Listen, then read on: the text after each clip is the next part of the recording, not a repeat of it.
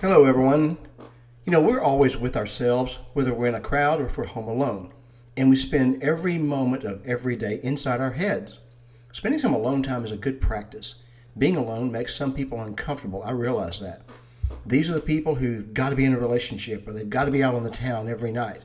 Yet, our time we spend by ourselves without distractions is valuable. We can gather our thoughts while taking into consideration the important areas of our lives we need to work on.